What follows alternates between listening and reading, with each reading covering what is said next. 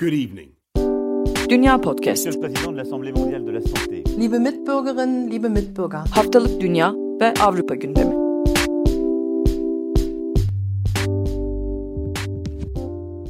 Herkese merhaba, hepiniz hoş geldiniz. Ben Akın Art. Dünya Podcast'in yeni formatıyla, yeni ek programıyla sizler için ilk defa bu hafta karşınızdayız. Bu program formatına Post-it adını verdik. Düzenli dinleyicilerimiz için bir açıklama yapmış olalım. Bildiğiniz gibi biz bu podcast'ı haftalık olarak kaydediyoruz. Fakat zaman zaman sıcak gelişmeler olabiliyor yaşadığımız ülkelerde, Almanya, Fransa ve İngiltere'de. Ve bu ülkelerde yaşanan bu sıcak gelişmeleri daha fazla zaman kaybetmeden sizlere aktarma için zaman zaman böyle kısa programlar yapacağız. Bazen böyle tek tek yapacağız, bazen hep beraber yapacağız. Bu da bu programların ilki olacak. Burada özellikle Türkçe basına yeterince yansımadığını düşündüğümüz sıcak gelişmeleri paylaşmaya çalışacağız sizinle. Bu hafta Almanya'da bir kısmınızın takip etmiş olduğunu tahmin ettiğim üzücü bir olay gerçekleşti ve bu programa da bu olay vesile oldu. Dün yani 1 Aralık Salı günü Almanya'nın Rheinland-Pfalz eyaletinde bir sürücü aracını kalabalığın üzerine sürdü ve şimdiye kadar 5 kişi hayatını kaybetti, 15 kişi de yaralandı. Ölü sayısı başta 2 olarak yansımıştı hatırlarsınız daha sonra 4'e yükseldi.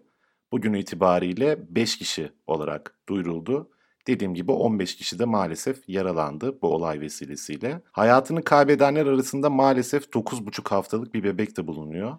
Bebeğin babası da saldırıda hayatını kaybeden isimlerden biri. Bebeğin annesi ve bir buçuk yaşındaki diğer oğlu yaralandı ve hastaneye kaldırıldı. Şu an hayattalar. Saldırganın 51 yaşında bir Alman olduğu belirtiliyor. Saldırının siyasi ya da politik bir amaçla yapılıp yapılmadığı henüz kesinleşmedi. Buna dair bir veri yok. Ancak başsavcılık, eyalet başsavcılığı saldırganın büyük ihtimalle psikolojik rahatsızlığı olan biri olduğunu belirtmiş. Saldırganın kaza sırasında alkollü olduğu, 1.4 promil alkol aldığı belirtilmiş.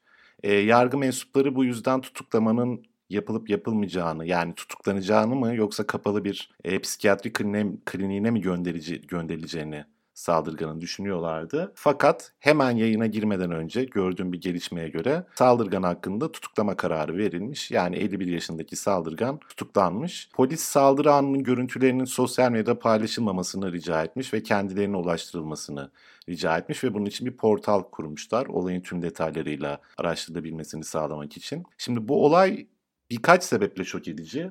Şimdi Trier pek çoğunuzun duyduğu bir şehir değildir muhtemelen. Çok bilinen bir şehri değil Almanya'nın. E, Karl Marx'ın doğduğu şehir. Belki o vesileyle bilenleriniz vardır. Fakat bunun dışında çok da bilinmeyen küçük ve sakin bir şehir. Ve aslında bizim çok fazla siyasi olaylara, çatışmalara rastlamadığımız bir şehir. O kadar ki örneğin şehrin SPD'li belediye başkanı Wolfram Reibe bu olay için 2. Dünya Savaşı'ndan beri Trier'in en kötü günü e, nitelemesinde bulunmuş bu olay için. E, bu tarz olaylar çok sık yaşanmıyor Trier'de çünkü belirttiğim gibi. Şehrin politik yapısına baktığımızda büyük oranda sol ağırlıklı bir şehir görüyoruz. Yani Sosyal Demokrat Parti SPD %49.6 oy almış bir önceki eyalet seçimlerinde. CDU %25.3 almış.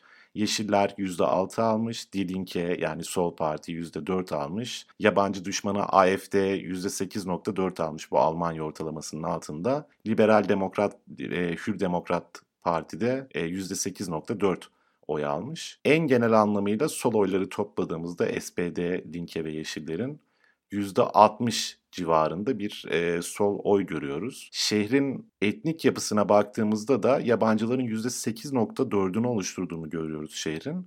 Şehir zaten Lüksemburg sınırında bir şehir. E, fakat bu yabancı profilinde bizim çok alışık olmadığımız bir durum var. Almanya için konuşmak gerekirse. Yabancıların ağırlığını Polonyalılar oluşturuyor. Polonyalıları Fransızlar takip ediyor. Fransızları da Lüksemburglular takip ediyor. Ancak bu yabancı tanımının farklı pasaport taşıyan insanlar için yapıldığını söylemiş olalım. Yani bir göçmen background'u, arka planı olan e, kişiler şu an paylaştığım istatistiğe dahil değiller. Ardı ardına açıklamalar geldi. Çeşitli siyasi otoritelerden olayın ardından. Eyalet Başkanı Malu Dreyer, insan, insanlar normal bir günün ortasında yaşamlarından koparıldı. Bu hepimiz için çok kötü ve üzücü bir gün ifadesini kullanmış. Gerçekten de bu kadar sakin bir şehirde ansızın, hiç beklenmedik bir şekilde böyle bir olayın gerçekleşmesi şok edici olmuştur orada yaşayanlar için. Almanya Başbakanı Merkel de hükümet sözcüsü Stefan Zaybert'in Twitter hesabından duyurduğuna göre saldırıdan büyük üzüntü duyduğunu belirtmiş ve ölenlerin ailesine başsağlığı dilemiş. Bu gelişmenin önemi şu,